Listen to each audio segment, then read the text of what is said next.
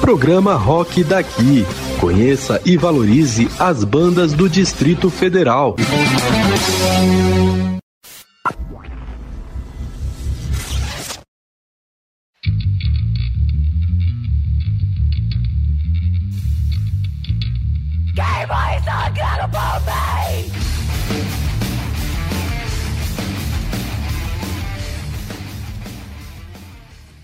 Olá pessoal, está no ar o Rock daqui.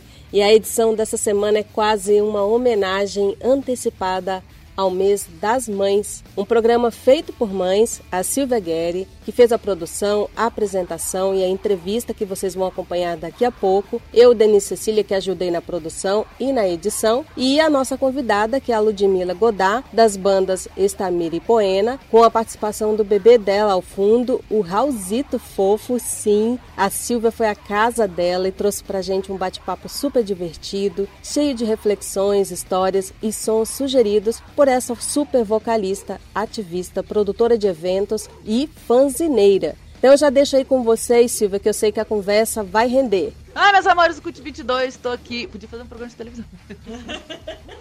Estou aqui com a Ludmila Godada, Stamira. Aliás, Stamira só não, né, amiga? Conta quantas bandas você já teve? Que funcionaram duas, né? É. Projetos imaginários, já tive mais três ou quatro. Ó, e a gente está aqui com o Raul, filhinho dela, que está com quatro meses. Fala um pouquinho da sua vida, Raul. É? Pois é, ele vai participar da entrevista com a gente. Ludmila, se apresenta aqui para os nossos ouvintes do CUT 22. Olá, pessoal. Já estive aqui algumas vezes, não sei se vocês me conhecem. Eu sou a Ludmila Godá, sou vocalista da banda Estamira e já fui vocalista também da banda Poena. Estou aí na cidade há alguns bons anos, começando primeiro como público, com certeza a parte mais importante aí da cena, né? Depois adentrei aí o percurso como organizadora de eventos, fui da Pra Onde Produções, depois da coletiva Bruxaria. E com essas duas bandas aí, desde 2003 mais ou menos, seguindo aí até hoje, ou seja, a velhice já batendo na porta. Imagina, gente, ainda mais que você rejuvenesce tendo um nenenzinho em casa, tão bonitinho. E como é que você começou com o rock? Aquela pergunta clássica, né? Como que o rock entrou no seu coraçãozinho, Ludmilla? Eu acho que minha história é um pouco diferente de, de algumas pessoas, né, que, que tinham influências na sua própria família. Minha família não é uma família musical, eles nem tocam nada e nem costumam ouvir música. É, eu estava num colégio de freira e eu tinha essa família que não era muito próxima de música, então eu era muito próxima dos livros, né? Sempre fui de ler muito, tinha uma família bem conservadora, com uma criação muito rígida.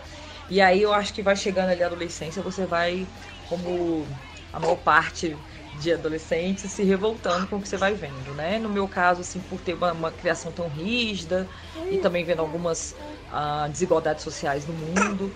E aí, lendo bastante, eu comecei a me aproximar mais de letras de música de rock, né? De, de bandas, principalmente nacionais. Então, comecei a ouvir muito ali Legião Urbana, Capital Inicial, Plebe Rude, muita coisa aqui da, da nossa cidade, por sinal. Algumas coisas de outros estados também. E foi muito rápido para começar a andar com o pessoal da minha escola que eu via rock. Nós éramos é, a minoria, obviamente, como sempre somos em todos os espaços, mas num colégio de freira mais ainda, né? Que escola que era? Imaculada Conceição, ah. na L2 Sul.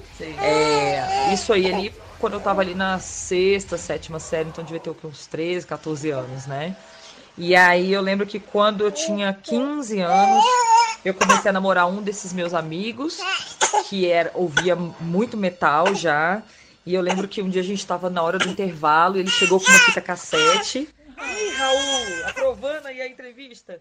Ele chegou com uma fita cassete e aí falou, cara, é, trouxe aqui uma coisa que eu acho que você não conhece, vamos ouvir. E aí era o Roots do Sepultura.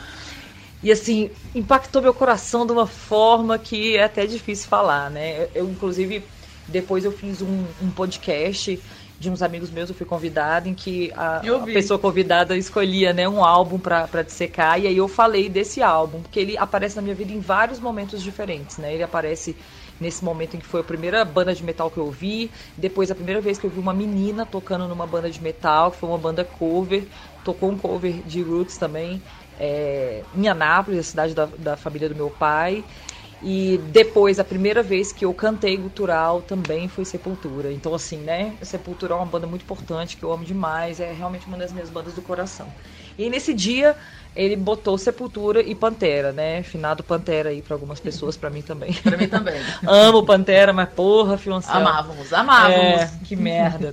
Enfim. É... E aí, ouvindo, eu falei, caralho, é isso mesmo. Sabe aquela coisa foi paixão à primeira ouvida, nunca mais parei de ouvir metal.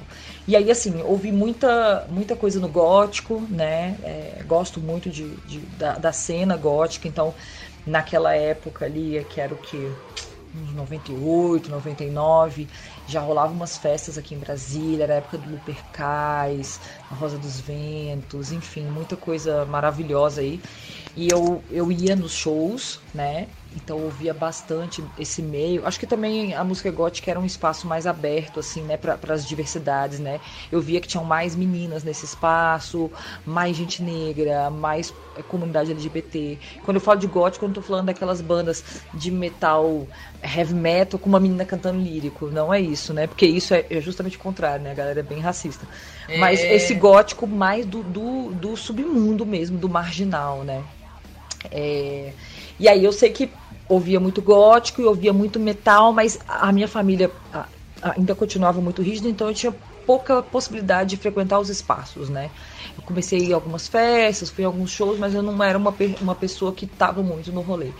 Quando eu fiz 17 anos e entrei na, na UNB, já era 2001, aí eu já tive, aí sim eu comecei a ter mais liberdade de, de, de locomoção e de sair, aí que eu comecei a frequentar direto os shows Lá mesmo eu organizei esse primeiro coletivo, que era a para onde produções com algumas amigas, era um grupo de meninas, e aí a gente começou a organizar eventos também, né? Então, saindo de público para organização de evento, que já é um passo super complexo e faz a gente acabar enxergando o movimento, Outro a cena lado, e é. as bandas a partir de outro prisma, né?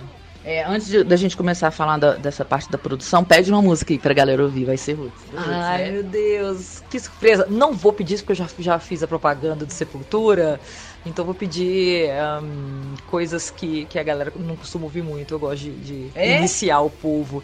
Então, pensando em uma banda brasileira, eu gosto muito da Anker Keria, que é uma banda nordestina, que é um pesadíssima, que tem uma vocalista maravilhosa. Ouçam. Tá, vamos tocar. Daqui a pouco a gente volta então.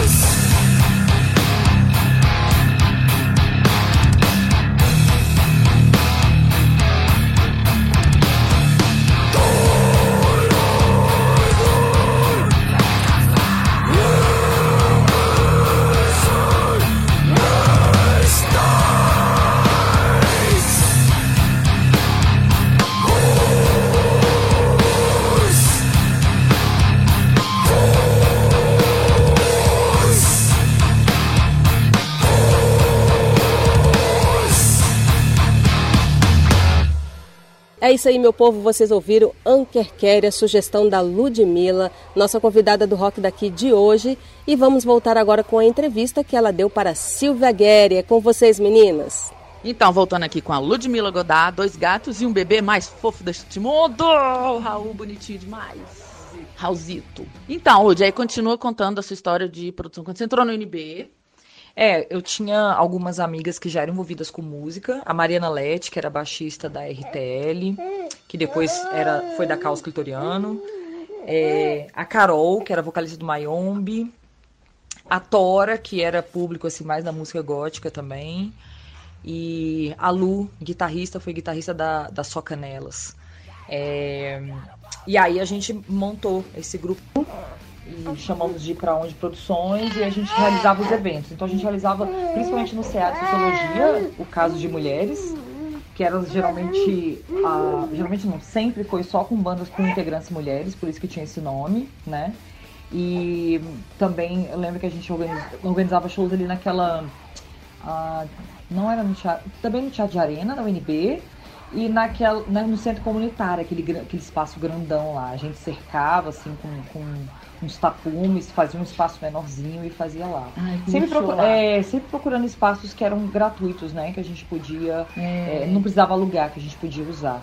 Pra gente poder investir dinheiro na, no equipamento, né? Porque era uma coisa muito cara na época, né? Alugar equipamento para show.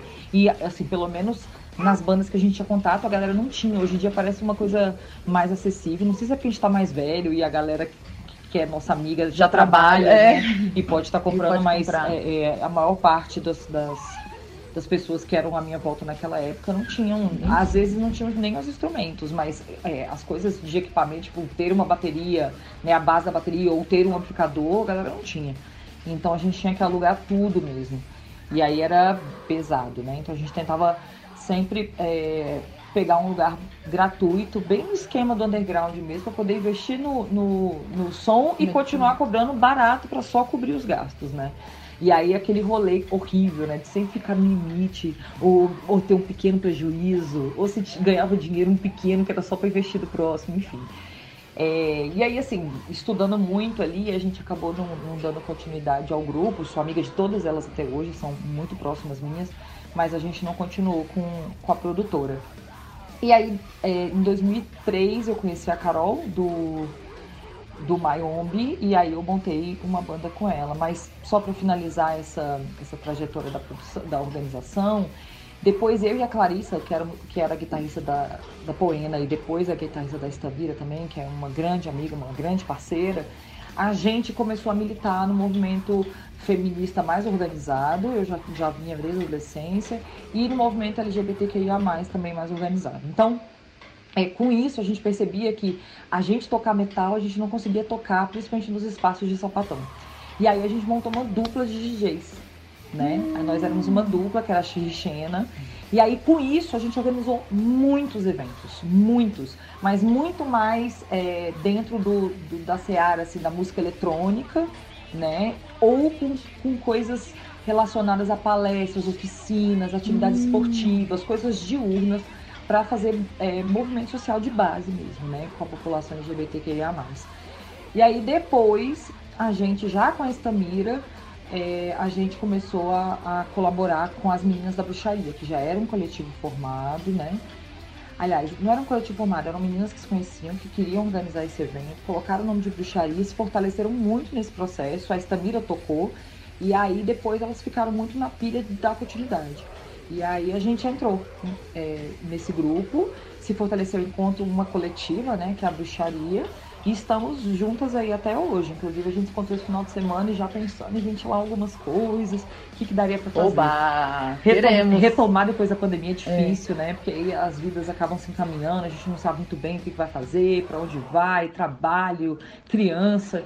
Mas a gente está aí na pilha de, de, dar continuidade, né? E é, e é bom, né? Eu acho que é, eu sempre prezei por estar acho que na, no tripé, que eu acho que sustenta a cena, né? Que é organização de eventos, uhum. público e banda, né?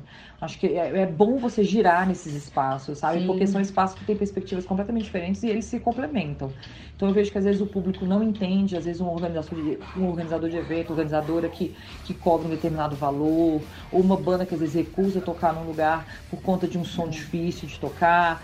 Mas ao mesmo tempo, se a pessoa só tem uma banda, ela não entende que porra, o público sente aquilo como o único é. espaço é. de lazer e vida e às vezes prazer que tem na vida. Então tá muito na pilha, independente de, do som que esteja tocando. É. E a banda às vezes também não entende o lado de quem está organizando. Enfim, eu acho que são é, é, é grupos que deveriam se circular mais, uma rotatividade, ter uma né? rotatividade né? maior e dialogar mais para que a gente tivesse menos desencontros ideológicos e mais é, união empatia, mesmo, empatia, e treino empatia, né? né? Exatamente. Já fui bilheteiro, eu sei o que aquela pessoa está passando. Isso, Já nossa. fui completeiro, eu sei o que aquele está passando. É, na, na bruxaria eu, eu assumo muito o caixa, ficar na bilheteria, fechar o caixa no final. Cara, é um trabalho super desgastante, por exemplo, né? Então, assim, acho que a gente tem que circular mais, né? Nessas colaborações para a cena, né? É. E agora eu acho que tem muito mais que isso, que é, pô, né? O Marquinhos, você, todo mundo que tem aí, além de organizar show, é, é circular a, a, informação da cena, né? Então, antigamente os zineiros, né? Enfim, já escrevi zine também, sempre fui consumidora de zine.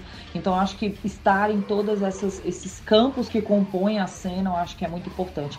E, e dar valor, né? Comprar michan, comprar álbum, é. É, ouvir a, a, o programa de rádio, é. né, tá no evento, pagar para entrar, enfim, é, circular e fazer a cena Não, uma coisa que eu sempre falo assim, ah, não tem dinheiro para comprar camiseta? Vai no Instagram da banda, curte, vai no, no canal do YouTube, compartilha, curte a música que você gosta. É. Isso já dá uma, já dá um up pra banda, a banda já fica felizona. Perfeito. É engraçado, né? Porque é, eu venho de uma época em que a gente não usava nada disso. É. Mas de fato, talvez essas coisas que você está citando sejam as mais importantes hoje. Porque, inclusive, a banda ser convidada para tocar depende muito do quanto o seu Instagram é grande, Exatamente. do quanto o seu YouTube tem, tem seguidores, pessoas inscritas. E é muito louco. É difícil, inclusive, para nós que somos de uma geração anterior, é, conseguir fazer esse giro, né? Muito. A Estamira demorou muito tempo para conseguir falar assim, vamos abrir no Instagram, vamos, precisamos de um YouTube, né? A gente vai começar a fazer isso na pandemia, sendo que a banda já tinha mais de 12 anos, né? Então agora já tem uns 14. Então assim, é, é começar a se adaptar também para como a sociedade tem consumido a cultura, o rock, né? Esse tipo de, de, de nicho cultural. Então, é, quais são as, os meios né, que estão sendo utilizados? E aí as redes sociais realmente estão estão aí no ar e ou a gente se adapta, claro que, né, levando em consideração as coisas que a gente acredita e que a gente não Sim. gostaria de fazer, como, né, outros, outros grupos aí fazem de tudo, talvez a gente não. Mas de que forma que a gente pode usar, né, esses instrumentos, esses meios? Eu mesmo fiz isso, eu fui no show do Stamiro, nem conhecia vocês. Primeira uhum. vez que eu vi o show do Stamiro, depois eu procurei no YouTube. Achei no YouTube. E ouço com frequência. Ainda temos Rádio Cut 22. Vocês podem pedir música. Uhul! Peça, peça música. Vamos pedir uma da Estamira, que é alguma música especial da Estamira? Acho que o que o pessoal mais conhece, que eu, que eu recomendo, é Quem Morre Se Andando Por Mim. Tem uma letra bem legal que, que fala sobre o poder da organização social. Eu acho que o rock, talvez eu seja meio nostálgico ou utópica, mas o rock é muito isso na minha vida. Ele é meu motor de movimento, sabe? Uhum. Estive no o rock não não passou, sabe? Eu comecei no rock, tô lá até hoje. Já estive em vários movimentos sociais, mas o rock permanece. E eu acho que é um espaço de militância, né? Não só enquanto banda, mas sua ação, as coisas que a gente acredita, as coisas que a gente pensa. Acho que dá para continuarmos sendo o que o rock pretendia ser no início, que é ser diferenciado, é ser crítico, né?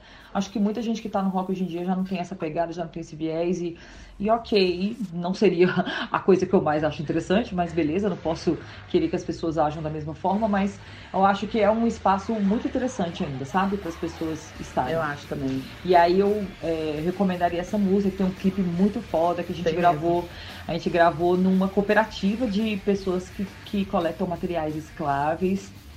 Foi muito legal. A Sara um dia estava saindo do trabalho, passou em frente a essa cooperativa, andando a pé, até chegar no ônibus. E aí ela entrou e, e sacou. E o mais interessante é que antes ela era um, um matador de animais. Então, assim, que é um tema que também nos permeia muito, né? Eu fui vegetariana por muitos anos, a Clarissa é quase vegana, enfim, a Manu é vegetariana desde pequena, enfim, né? Temos muito isso aí na banda, a Sara também já foi vegetariana. E aí a gente achou que calhou tudo e, e era uma locação gratuita também, né? Nossa, muito legal. e é um espaço super bonito, né? Muito Estilizado bonito. e, enfim, representou bastante a gente. Então a gente gosta muito dessa música. Então bora ouvir Mira.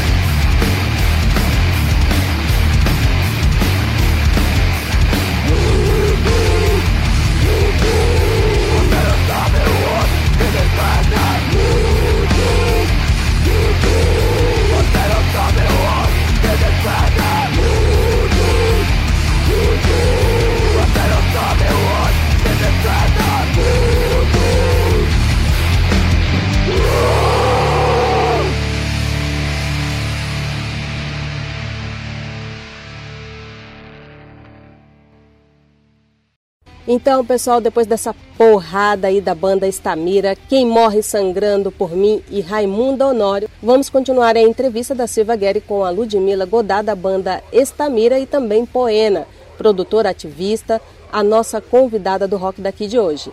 Vai aí, meninas! Então, aquela época que você começou lá no NB com produção, quando você olhava aquela galera no palco, você falava, ai, quero lá, quero ir lá, quero cantar, quero ser de banda. Pois é, era muito louco, porque eu, eu ouvia mais música gótica nessa época. E metal, eu não conhecia uma diversidade tão grande a ponto de conhecer as bandas com mulheres, porque eu ouvia bandas de metal muito clássicas, né? Ah. Então é isso, né? Um, um Sepultura da Vida, é. ouvia Pantera na Pantera. época, é, sempre é, sarcófago, né?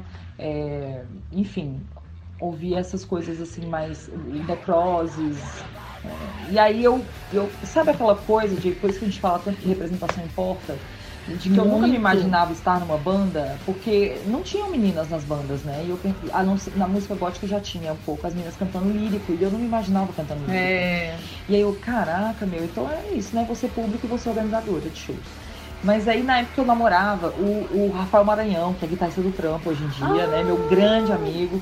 E, é, e aí ele ele tinha uma coisa muito de improvisar com os amigos dele. Então ele, ele, ele, o Filipones, que foi de várias bandas aqui em Brasília também, e o Léo também, baixista, várias bandas também, é, eles sempre iam juntos para casa do Filipones, que morava em casa, e improvisavam. E aí numa dessas eu fui e eles começaram a tocar Symphony of the Universe, e aí eu peguei e cantei como na versão do Sepultura, assim, de estalo. Pá! E aí quando eu comecei a cantar, os meninos olharam pra mim e falaram, que porra é essa?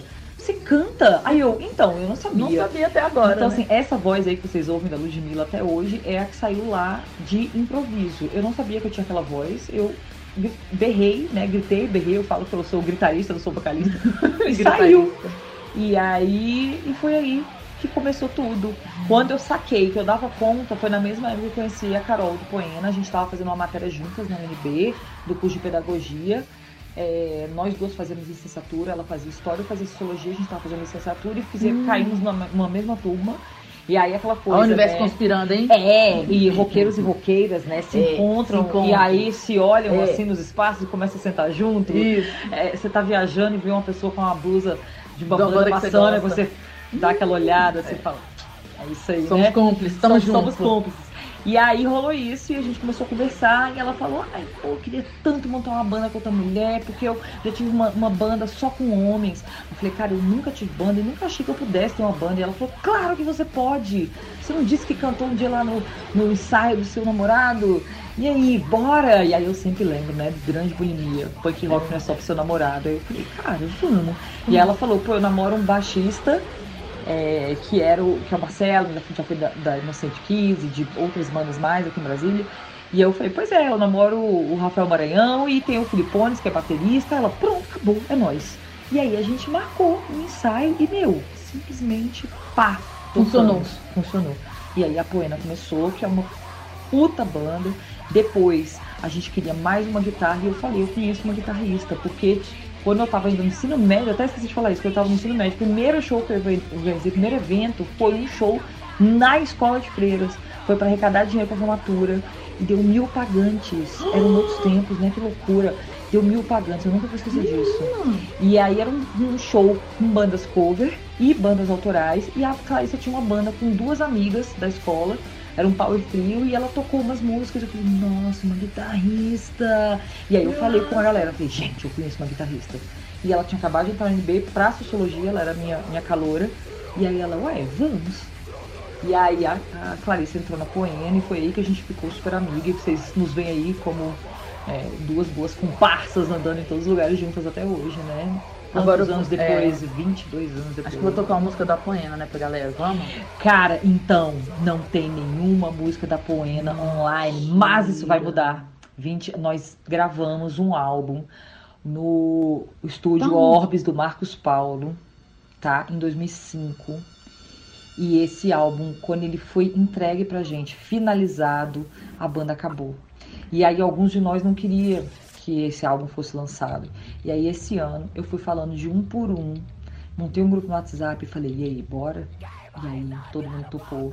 Então aguardem que vai rolar um, uma- um Spotify, um YouTube da Poena. Ah, aí, não, vamos fazer uma festa, vamos tudo. fazer um mega lançamento. Não, inclusive estão ventilando um show. Vamos ter que convencer o Marcelo a vir dos Estados Unidos. A Carol falou que já vem da França, não tem problema não. Ela tá morando lá e o Marcelo nos Estados Unidos.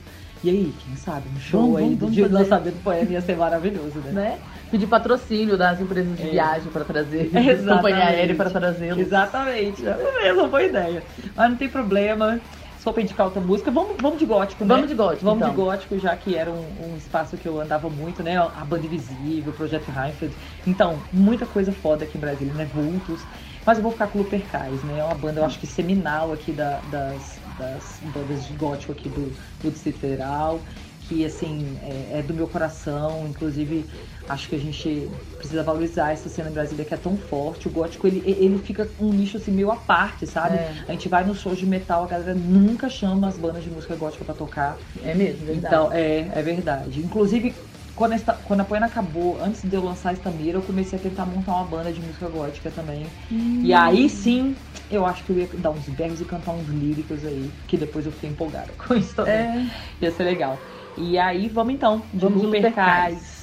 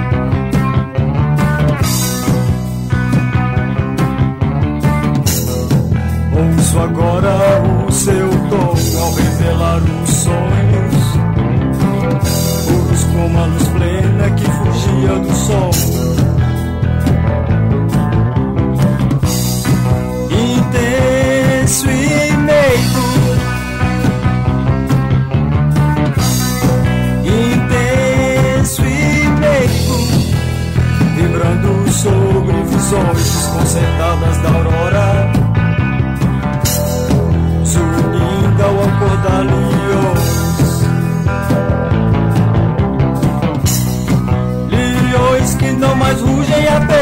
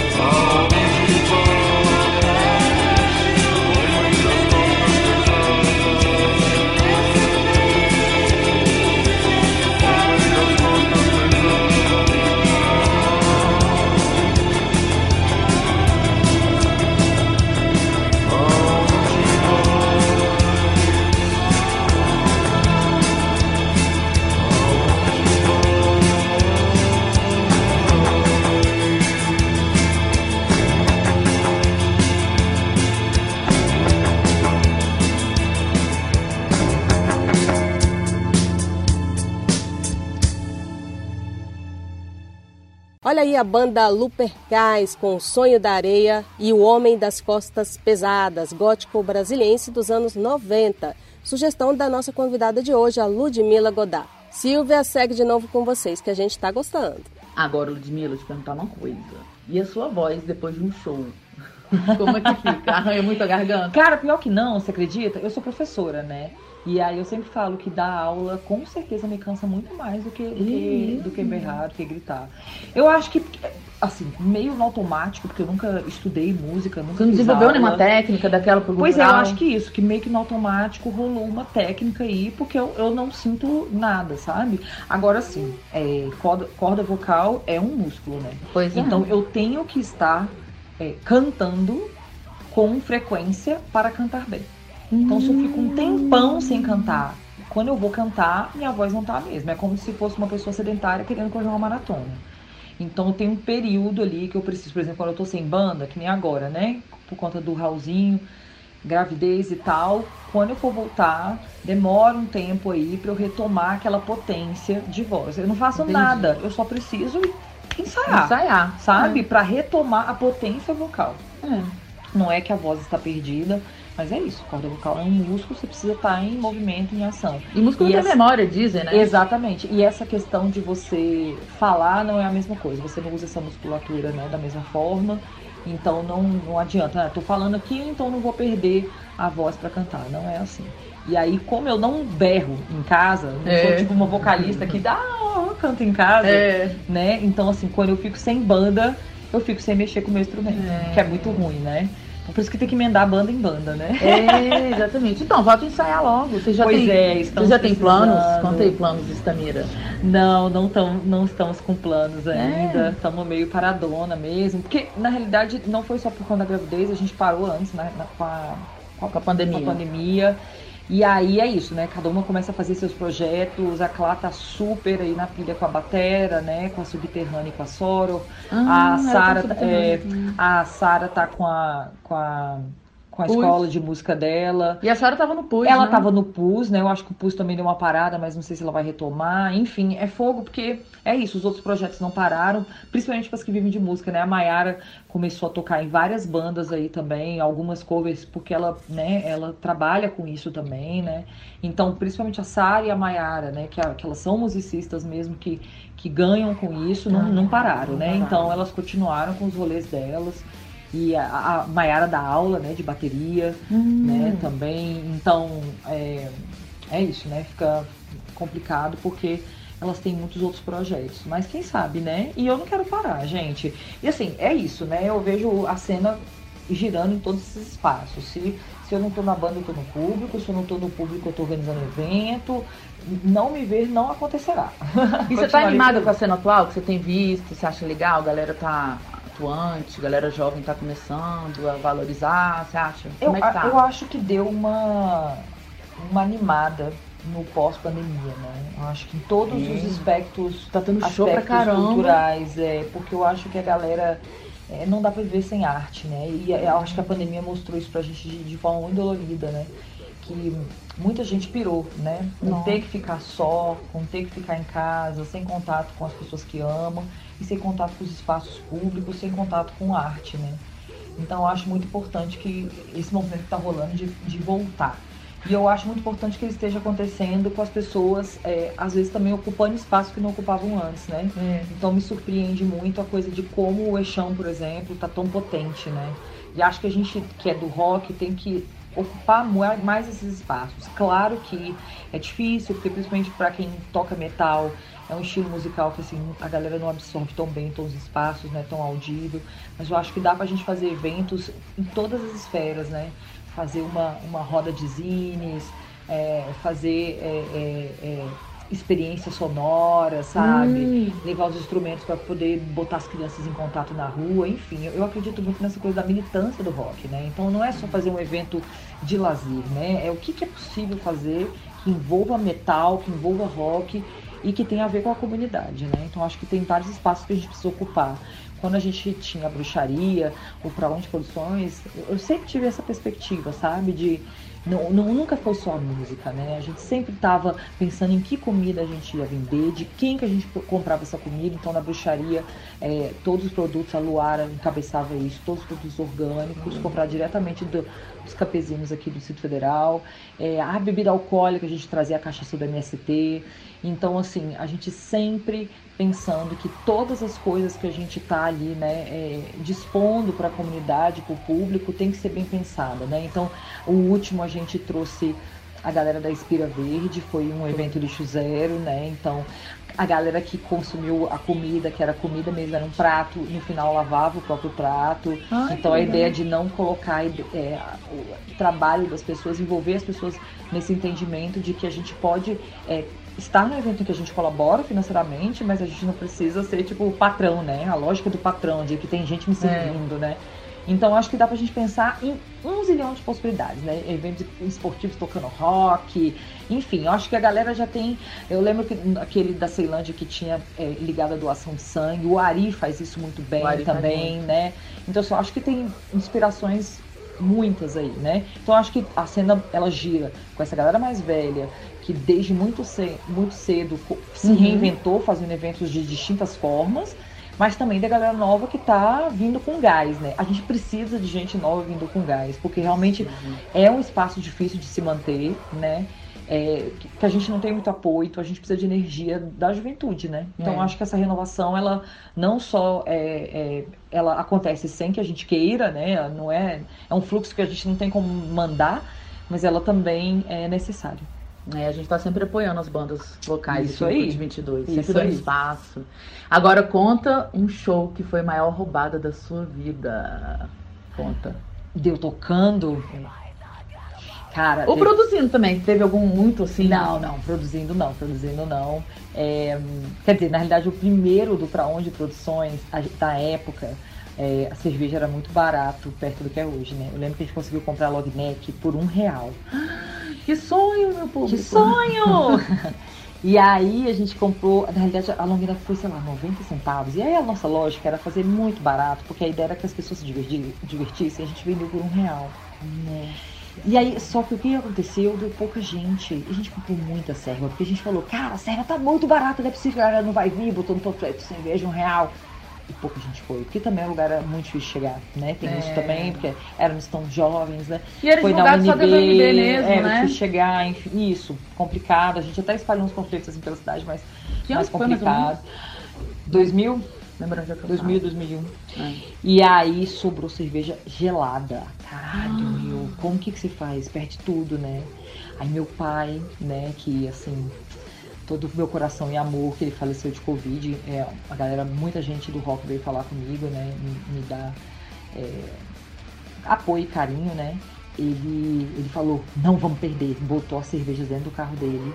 E a gente saiu vendendo as cervejas geladas nos bares aqui em frente ao NB, ali na rua do Barkovski. E aí a gente saiu vendendo um pouquinho para cada bar e não, não saímos do prejuízo. Mas assim, eu lembro que no final a gente ganhou seis reais de lucro. que maravilha. Depois desse trabalho reais. todo. Ah. Dava, dava seis garrafinhas long neck. Beleza. Essa roubada foi do show que a gente organizou. Do show que a gente tocou, ah. a gente já teve é, é, é, roubadas de vários tipos. Então assim, a gente já foi tocar em shows que o panfleto era uma bunda de uma mulher. E a gente falou, então, não mais. E a gente saiu. Onde que era? Que cidade? Aqui em Brasília. Aqui? Pois é. As coisas eram muito diferentes, né? Há uns anos hum, atrás. Gente, Hoje em dia eu acho Deus. que a galera ia morrer. Apesar de ainda ter, eu acho que a galera já não aceita mais jeito uma coisa como essa, né? Antigamente a gente era Bota bunda de mulher em panfleto de pagode, é. de forró. Hoje em dia a gente era. Hoje, hoje em dia, eu acho que todo mundo apoia apoiaria, mas na época a gente ficava como persona não grata. Assim, ah, ah essas meninas chatas que sempre é. de tudo. É porque era um desenho animado, né? Mas era uma bunda de uma mulher, porque era um, era um evento meio. É, esses rock no surf, assim, não sei porque chamaram essa mira, mas chamaram. E deve ser essa lógica né, de banda de menina, menina é, é chama público. É, eu bom, acho que não ouviram a gente. E é. aí fizeram esse panfleto, a gente ah, pode fazer tudo de novo, porque a gente não vai tocar. E teve uma vez que a gente aceitou tocar em dois eventos no mesmo, no mesmo dia. E um era em Sobradinho e o outro acho que era em Braslândia. Eu não sei muito bem o que, que a gente. Cara, não sei o que a gente fez. E um deles a gente estava organizando. Que loucas, né? Mas enfim, eu sei que a gente trouxe a Venial, que é uma banda maravilhosa é, de Cuiabá. E aí. A gente Jura? Não, queria- peraí. Então vamos tocar uma música da Venial? Vamos, vamos tocar a música da Venial. Venial é uma banda tocar. maravilhosa. E aí a gente é, trouxe a Venial pra tocar aqui, que levaram a gente pra tocar lá, né? A, por indicação do CDC, Ah. nosso grande amigo. Amamos, ele é muito fofo. Amamos. E aí a, a Venial veio, a gente queria organizar o maior número de coisas possível e botou dois shows lugares opostos da cidade. Eu sei que a gente tocou no um, beleza e tal. E aí quando a gente foi tocar no outro, chegou lá, não ia rolar. Aí, Então a gente fez uma correria e a pessoa que tava organizando não fez o evento. A gente chegou lá, não tinha ninguém, cara. A pessoa não avisou. E não avisou para as não bandas. avisou, não podia ligar pra gente. Meu Deus, a gente saiu correndo de um evento, chegou lá e não tinha. Gasta uma gasolina danada, gasta Não, uma energia cara, danada. e a banda de Cuiabá, que vergonha. Eu quis morrer. Mas foi assim. Vocês já tocaram muito O fora? rock. Vocês já fizeram turnê fora do Brasil? Cara, não, fora Não. do Brasil não. Ai, uma pena isso, porque, bom, aqui no, aqui no DF a gente tocou em todas as cidades, milhão de vezes cada um. Já tocamos no entorno muito, tocamos em Goiânia, tocamos em Cuiabá, tocamos em Salvador, né, no Vuva La Vida, que é um festival feminista maravilhoso. E acho que por aqui só, Minas, né, a gente tocou. Agora, fora do país, a gente foi convidado para tocar num festival feminista em Berlim. E eu acho que uma maturidade, assim, a gente não foi porque não tinha grana. Hoje em dia eu olho e penso, que loucas, por que, que a gente não fez merchan e vendeu uma rifa, Uma vaquinha uma na vaquinha na internet. internet, sei lá, qualquer coisa. Ou vai e depois resolve. E não fomos, cara. A gente. Divide no cartão. Exatamente. Eu acho que a gente era muito jovem, tinha muito pouca essa ideia de, cara, É. dá pra se endividar e depois pagar, enfim, demos mole. Eu sempre falo que se a gente tivesse tocado nesse festival, com certeza ia acabar rolando outros shows e a gente ia acabar ficando, ia ter sido o É, Ia parar no Vaquinho. Exatamente! Imagina, é o fest, pack. Não é, gente. Só que não rolou. Mas calma, calma. Tudo Quem tem sabe tempo, né? tudo tem tempo. Exatamente. Daqui a pouco o Raul cresce. É, agora o Raulzinho vai vai nas junto, costas. Vai junto, vai, vai dormir no case Isso ali, mesmo. da guitarra. É, não, no case da Clarissa, que é um caixão. Ai não, não, ai não. Me conta agora um show muito foda assim que vocês fizeram. Gente, Cara, o do Viva La Vida foi, foi? maravilhoso, porque foi no chão, tinha uma, uma, uma energia assim, que o show praticamente era só de garotas. As meninas tirando a camisa, a galera pulando, fazendo moche, aquele espaço assim de liberdade completa, sabe? E, e solidariedade entre mulheres foi um show incrível esse em Salvador. E também não foi só um show, né? Foi um fest. Então foram cinco dias de oficinas, a galera acampou, vieram mulheres do Brasil todo, foi uma coisa muito bonita. ai, vamos trazer pra cá. Não, maravilhoso. Inclusive teve aí teve um documentário a partir desse, desse, desse festival. O documentário foi lançado, a gente lançou aqui em Brasília, né? Lá na Católica. Quem lançou foi a Califa, que era a batera da Estamina no início. Ela que fez o lançamento. Então, assim, enfim, festival maravilhoso. Inclusive teve uma, uma, uma oficina de, de, de bicicleta. E as meninas eram daqui de Brasília, elas foram de bicicleta daqui até Salvador. Era uma oficina de mecânica de bicicletas e não era essas bicicletas de gente que anda de bicicleta, não, cara. Essas, era essas bicicletas de rua, tá ligado? Que a, a galera foi justamente pra ensinar como dá pra transformar uma bicicleta num meio de transporte. De Brasília pra Salvador. Exato. E eu com preguiça de andar ali no parque. Não é? É nóis. Não, brincadeira, não. Eu, eu não ando de bicicleta, mas eu sou tipo o Itazil do Flashover, super atletona, assim, super. faço mil esportes. É, Eu não, e só levanto o copo. Tazil, desculpa, amigo. faço isso também. Ele, ele vive falando que eu tenho que ir no Se Toca no Trem, que. É, vai lá, vai ser massa. É, vai ser massa. Eu adoro aqueles programas É, dele. é muito bom. E agora ele lançou um pra crianças, né? É? Ah, não, Gael. Itazil, vou levar o Gaelito. Vou levar o Gael lá. Demais, demais, demais. Muito bom. É, E aí, tocamos nesse que foi maravilhoso. Você lembra de alguma outra banda que tocou lá que se amarrou pra gente pedir uma música assim? Ai, tinha Sapamar. Sapamar, muito bom. Vou procurar, vou procurar e vou tocar aqui pra galera. Gente, eu acho que eu só lembro. A Berta Lutz, Ah, né, de Minas. Procurem aí, galera. então tá, vamos ouvir Sapamar e. Berta Lutz.